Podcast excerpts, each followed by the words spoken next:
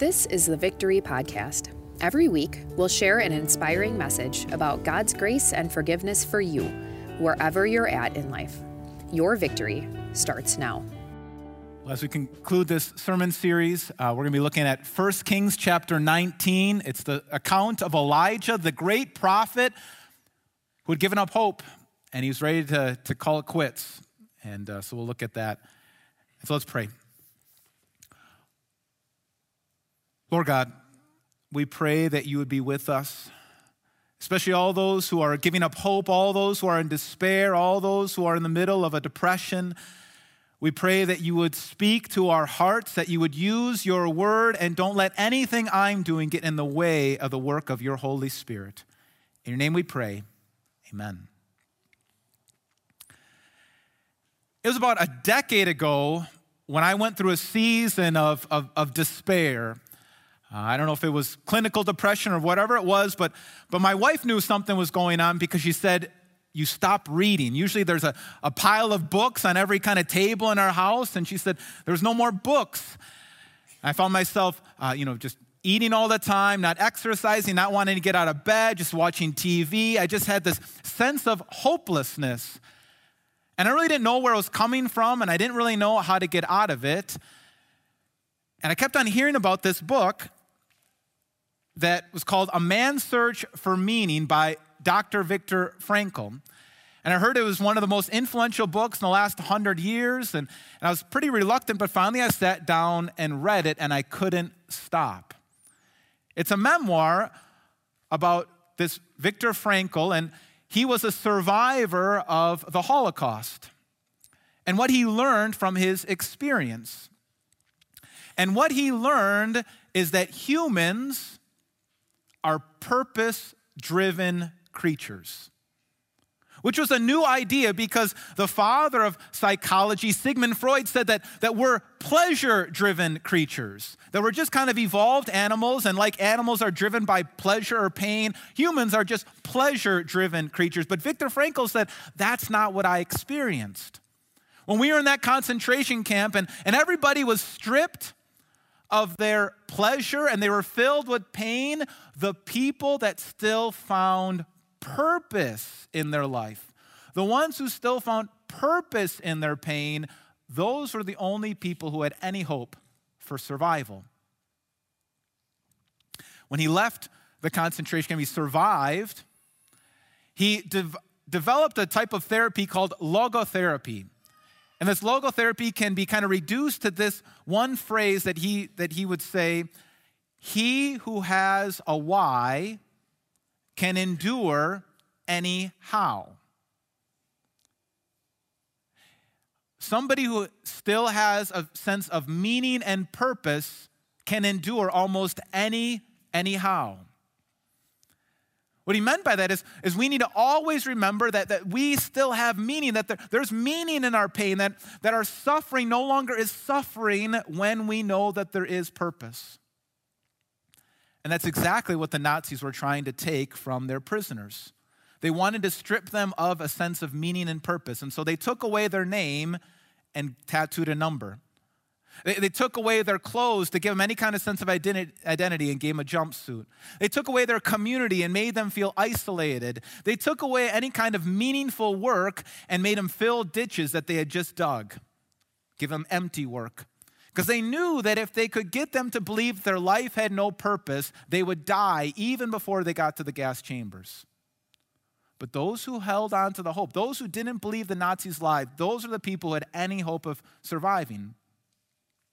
Not only did this prove true inside of the concentration camps, but then after Viktor Frankl left, he took over a psych ward that had a really high suicide rate. And after he took over this psych ward, the suicide rate went down to zero. Reading this book helped me understand that behind that feeling of, of hopelessness was this idea that I didn't see purpose in my ministry. I didn't see how things were meaningful. I didn't think I was making any meaningful contribution. I didn't see any point in what I was going through. And that's what I needed to address. That's what I needed to focus on. And I imagine many, many of you and I know your stories are going through really tough times right now, and you're wondering, is there any hope? You're getting hopeless. You're feeling like giving up. So that's why we want to turn to God's Word today. We're finishing up our sermon series on emotions, dealing with feelings. And the question I want to answer today is how can we regain hope when we feel depressed? How can we regain hope when we feel depressed? And to answer that question, we're going to go to 1 Kings chapter 19, the story of Elijah. Now, I don't know how much you know about Elijah, but Elijah lived about 850 years before Jesus, 850 BC. And he lived about a 100 or so years after the great divide between the northern and southern um, parts of Israel. What happened was is Solomon, he married about a thousand women and brought all of their pagan religions into Israel, and it divided the kingdom between the north and the south. Now, southern Judah remained faithful to a point. They had a few solid kings like Hezekiah and a few others that, that got them to worship again at the temple to regain their hope. But then you had in the north no God fearing kings you had people that were welcoming the prophets of Baal and kicking out anyone who believed in Yahweh the Lord, especially King Ahab and his wife, Queen Jezebel. And Elijah was called by God to confront the paganism in the northern tribe of Israel and to confront those leaders like Ahab and Jezebel. And it kind of was all leading to this big battle there was a battle between the 450 prophets of Baal and Elijah. And so this was all building up to this, this, this battle, this, this contest. And this is probably, uh, you know, for many young people, one of the favorite stories in the Old Testament. I know my son says it's one of his favorite stories in the Old Testament, where this competition where Elijah tells um, the prophets of Baal, You set up your altar, and I will set up mine.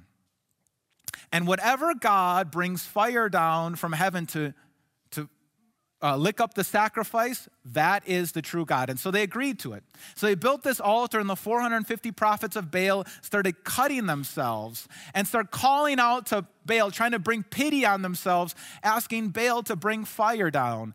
And I don't know if Elijah had a competitive spirit or what, but he started to kind of jide uh, the prophets of Baal, said, Call louder. Maybe Baal is sleeping, or maybe he's on a trip, or maybe he's re- relieving himself. You know, maybe speak a little louder. And of course, nothing happened because there's no such thing as Baal. Well, then Elijah, it was his turn, and he doused this altar with water, so much water that it filled up a moat around the outside, and he made a simple prayer to the Lord, to Yahweh, and the Lord God sent rain, uh, fire, rain, rained down fire on the altar and it consumed the sacrifice. Now, this was like the height of his ministry. If you can think like this is like winning the championship, this is beating your enemies, this is the, the, the height of his ministry. And Elijah must be thinking, now I'll finally get validation. Now I'll finally um, get something to change here at in Israel. Finally, people will turn away from their wicked ways. Finally, King Ahab and Jezebel will listen to me and they'll drive out these prophets and we'll finally have success. And everything was building up to this moment. But unfortunately, this is what happened. 1 Kings chapter 19 begins with this. It says, Now Ahab told Jezebel everything Elijah had done and how he had killed the prophets with the sword. So Jezebel sent a message to Elijah May the gods deal with me, be it ever so severely, if by this time tomorrow I do not make your life like that of one of them, if I don't kill you, basically. So Elijah has this moment where he, he's having everything right on this competition. He's got the, the height of his ministry, the biggest victory he's ever had. He's waiting for everyone to turn to him, and the opposite happens. Jezebel doubles down and calls for his head, and he feels totally defeated. He was putting all of his hope in this, in this battle against those prophets, and it didn't turn out the way he's expected, and he felt totally defeated. He hit a wall. In fact, in his despair, he goes to Beersheba, the southernmost corner of the southern tribes of Judah, about as far as he could imagine outside of his territory. And he took a day's walk into the wilderness. And this is what he said He sat under a tree and said, I have had enough, Lord. Take my life I am no better than my ancestors. He said, I can't do this anymore. I can't, my ministry isn't doing anything that matters. It's not changing anybody. I can't fight these battles anymore. I can't go on anymore. It doesn't matter. It's not making a difference. There's no meaning in it. There, there's nothing. So, God, take my life. I'm done. I'm no better than any of the other prophets that came before me. Have you ever been there? Where maybe you're putting your hope in, in some event or, or something that you were really working hard for. You were really working hard and it didn't turn out the way that you want, and now you feel completely devastated. You just want to give up. Maybe it's something in your family. You were really hoping that this thing would finally turn your marriage around or, or this event would finally give hope to it. And you, you're really building up, putting all your hope in this one event, and you seem like everything was going your way, and it didn't turn out the way you wanted and now you feel totally hopeless and you want to give up. Maybe you're putting a lot of hope in, in how you're raising your children. You did everything you could to, and you're just put all your hope in. And then they've walked away from the faith. You walked away from you. You feel totally helpless, totally hopeless. Maybe put your, your hope in your, your career. Something was working out. You were working so hard. You, you were hoping this was going to work out and everything was going the right direction. All of a sudden, out of the blue, it doesn't work out. You feel totally devastated. You want to give up. Or maybe with your health, you're working so hard and it didn't turn out. What do you do? What does God do God meets with Elijah in the wilderness. And what do you think he's going to say to him? Is he going to say, pray harder, read more Bible verses, try harder?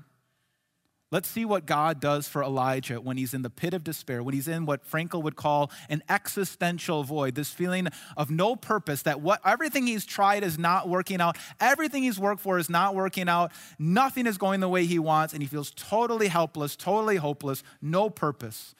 Let's see what happens. It says, All at once an angel touched him and said, Get up and eat. He looked around, and there by his head, some bread baked over hot coals and a jar of water. He ate and drank and then lay down again.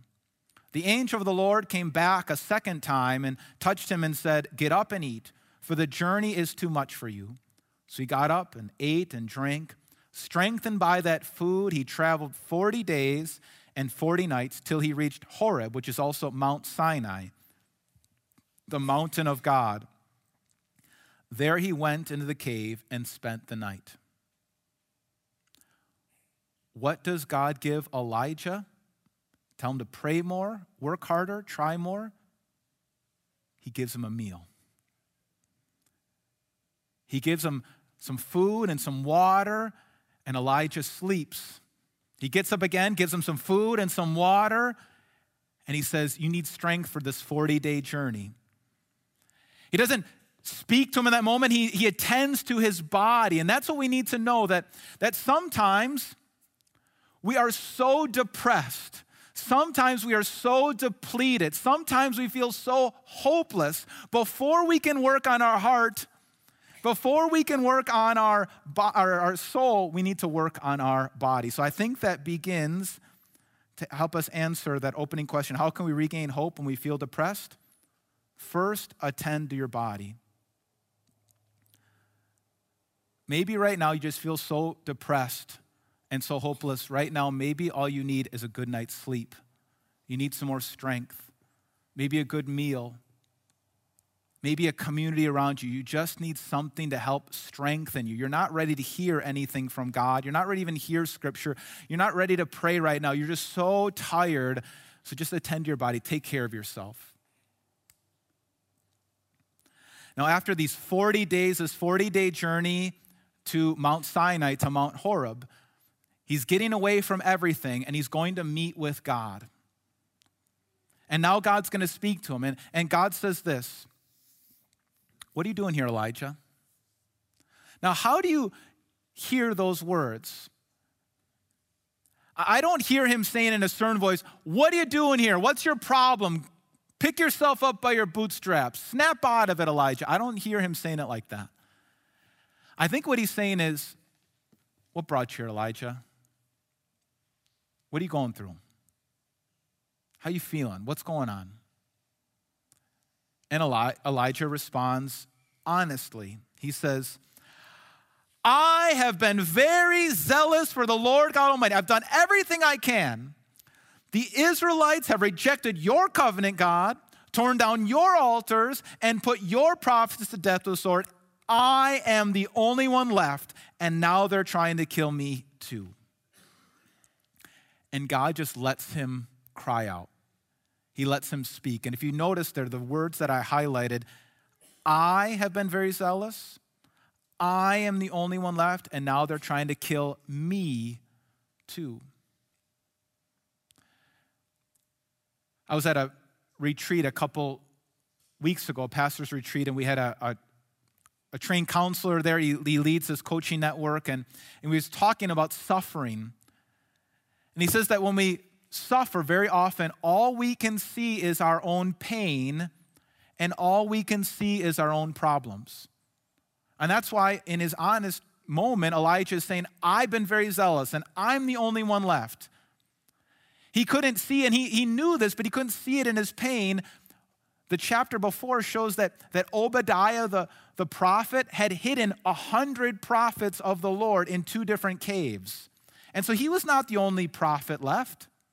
And Elijah knew that, but in his pain, in his despair, all he could feel was his pain, all he could see was his problems.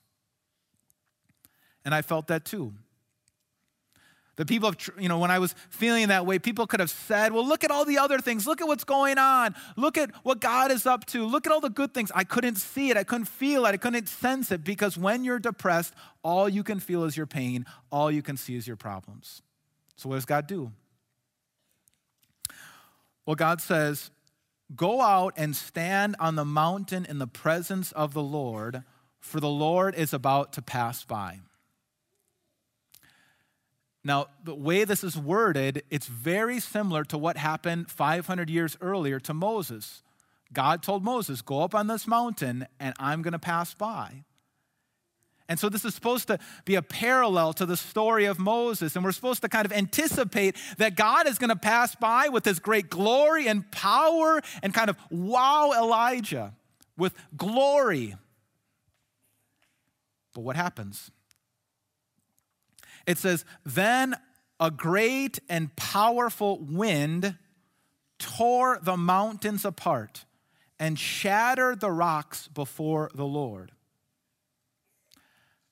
A pretty strong wind. I mean, this is, this is more than a hurricane wind. I don't know if you've ever seen or been in a hurricane or seen the aftermath of a hurricane. And sometimes a hurricane can bend trees or even break trees. But I've never heard of a hurricane breaking apart a mountain and shattering rocks. This is power. And maybe Elijah is thinking, yeah, this is what I want. We need some power here, God. Show yourself. Answer my prayers. Do something, God. Show some power.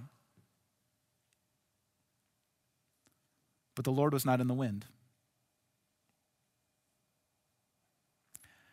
After the wind, there was an earthquake. I don't know if you've ever been in an earthquake. I was in an earthquake when I was in the Dominican Republic, and uh, it was a 6.5 earthquake. And what really scared me was the aftershock. We were eating breakfast afterwards, and my whole table started shaking. And, and uh, it was pretty, you know, where do you go when everything around you is shaking? The, the power of an earthquake is just unsettling. And, and Elijah, again, must be thinking, yeah, God, open up the ground, shake the earth, swallow up my enemies, do something powerful, vindicate my ministry, show that my ministry has meaning and purpose, show that, that what I'm doing is right, show the people who you really are. Answer my prayers. But the Lord was not in the earthquake. After the earthquake came a fire fire. I mean, this is the sign of God's power. God sent fire down when he battled against those prophets of Baal, and Elijah's got me thinking, yeah, God, send down your fire, swallow up my enemies, vindicate my ministry, show people who you are, bring down your fire. But God was not in the fire. So, where's God? Where's God when you're crying out to him? Where is God when you can't see him, when you can't when he's not doing the things that you asked him to do? After the fire came a gentle whisper. When Elijah heard it, he pulled his cloak over his face and went out and stood at the mouth of the cave. After the fire came a gentle whisper. Now, that's a little bit misleading because literally it says a voice of silence or a thin voice, uh, um, even you could say a silent voice, a low voice, a, a barely audible voice. And I think what God is trying to tell Elijah is that God is there at work, even in the silence. God is working even in the silence. When you're praying to Him and He's not answering the way you want or not, doesn't seem to be answering at all, when He doesn't seem to be showing up, when you feel like what you're doing is meaningless, it's not working, when it seems like there's no hope, God is still in that moment in the silence. As Christians, we ought to know this is true because God has done some of his greatest work in the silence. Jesus in the Garden of Gethsemane, he's crying out to his Father, Father, if there is another way, take this cup of suffering from me. Silence. And then we watch Jesus and he, he goes on trial, and, and it's the religious people that are, are speaking against him. And then he's whipped and he's beaten and he's put up on a cross and he's crying out, Father, why have you rejected me? Why have you forsaken me? Silence. Then three days later, Jesus comes out of the grave and vindicates and shows us that God has been doing his greatest work in the silence. In the silence, he's been paying for our sin. He's been absorbing the world's evil. He's been, he's been redeeming the world. He's been conquering over sin and death. Jesus does, God does his greatest work in the silence. But Elijah doesn't seem to get that. And so God asks him again, What are you doing here, Elijah? What brought you here? What's going on? And Elijah just repeats what he said before I've been very zealous for the Lord God Almighty. I've been doing everything I can. The Israelites have rejected your covenant, torn down your altars, put your prophets to death by the sword. You're not doing anything, God. I'm the only one left, and they're trying to kill me too. What I'm doing doesn't matter. It's pointless. I'm done. And because Elijah's not getting the point, God finally has to speak to him straight. He, got, he has to call him out. He has to talk to him. He's got to get some sense into him. So, verse 15 the Lord said to him, Go back the way you came and go to the desert of Damascus. When you get there, anoint Hazael king over Aram also anoint Jehu, son of Nimshi, king over Israel, and anoint Elisha, son of Shaphat, from Abel Meholah, to succeed you as prophet. Jehu will put to death anyone who escapes the sword of Hazael. Elisha will put to death anyone who escapes the sword of Jehu. Yet I have reserved 7,000 in Israel, whose knees have not bowed down to Baal and whose mouths have not kissed him. The Lord is saying to Elijah, Get up I have work for you to do. Get up, there's still stuff for you to do. I'm not done with you yet. What you're doing matters. Go anoint a new king who's going to bring this old king who, who's done so much wicked, he's going to bring him to justice. And that ministry you think that doesn't matter at all, go anoint and mentor another person, Elisha, to carry on the ministry that I know is actually working and doing things that you can't see. And guess what? You think you're the only one left? Not only are there a hundred prophets that are hidden away in those caves, but I have seven thousand people who still trust in me, who have not bowed their knee to Baal or kissed him. In other words, I still have work for you to do, and I'm still at work. There's still purpose in what you're doing. Your life is not meaningless. There's a story told of Martin Luther, the reformer from 500 years ago, who needed to hear this message also. He was trying to reform the whole church, and he felt like nothing he was doing was actually sticking. He felt hopeless and in despair, and he fell into a deep depression. And so his wife had to speak to him straight. so she dresses up in funeral garb and walks into the room. And supposedly, as the story goes, Martin Luther says, Who died? And Catherine says, God died, don't you know? He said, That's ridiculous. God never died. He said, and then she said to him, Well, then stop acting like he did. My wife's had to talk me straight. She never dressed up in funeral garb before, but she said the same things to me. Wake up, God still loves you, God's still in charge. He, there's still meaning in your ministry, there's still things that are happening, even though you can't see them. Wake up. Can I speak straight to you? Can you, can you receive this, this same message that God had to speak to Elijah? If you're going through a time of despair and hopelessness, listen. God is still at work in the silence.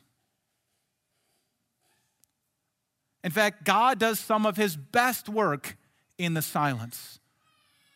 When you pray and you don't know what he's doing, he doesn't seem me answering, God is still at work in the silence.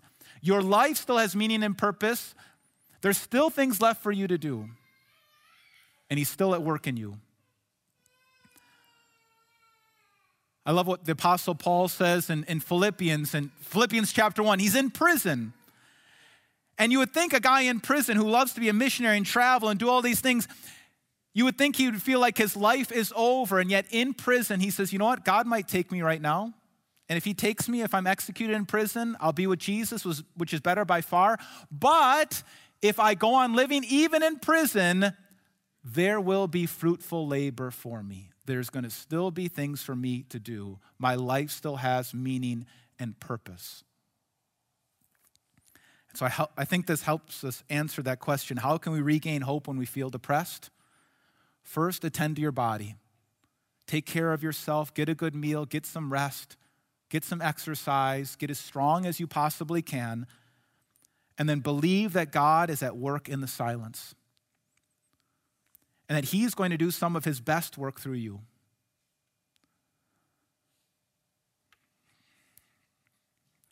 I don't know what that looks like for you. Maybe it's just tomorrow getting out of bed and smiling at that coworker. Maybe it's taking care of your spouse. I, I don't know what that looks like for you to believe again that your life still has purpose, that what you're doing is meaningful. Maybe it's calling that friend that you know needs to hear from you but whatever it is that gets you outside of your pain, outside of your problems, to be able to see that the people around you need you right now, that God still has work for you to do. That's why I love this book, A Man's Search for Meaning, because it helped me zero in on what actually the problem is when I feel hopeless is that I feel like things are meaningless. I feel like what I'm doing doesn't matter. And so I need to regain that hope, that faith that God is working even through me, even in the silence, that He's not done with me yet. God does some of His best work in the silence. On Mount Sinai, on Mount Calvary, and right now, even through you. Amen. Let's pray.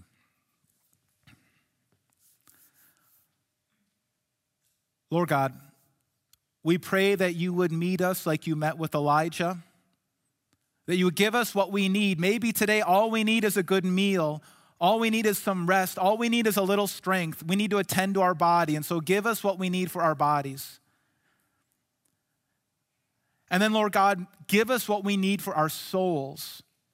Any of the, the sadness or the despair, even the depression that plagues our heart, Lord, speak to our hearts and show us once again that our lives still have meaning.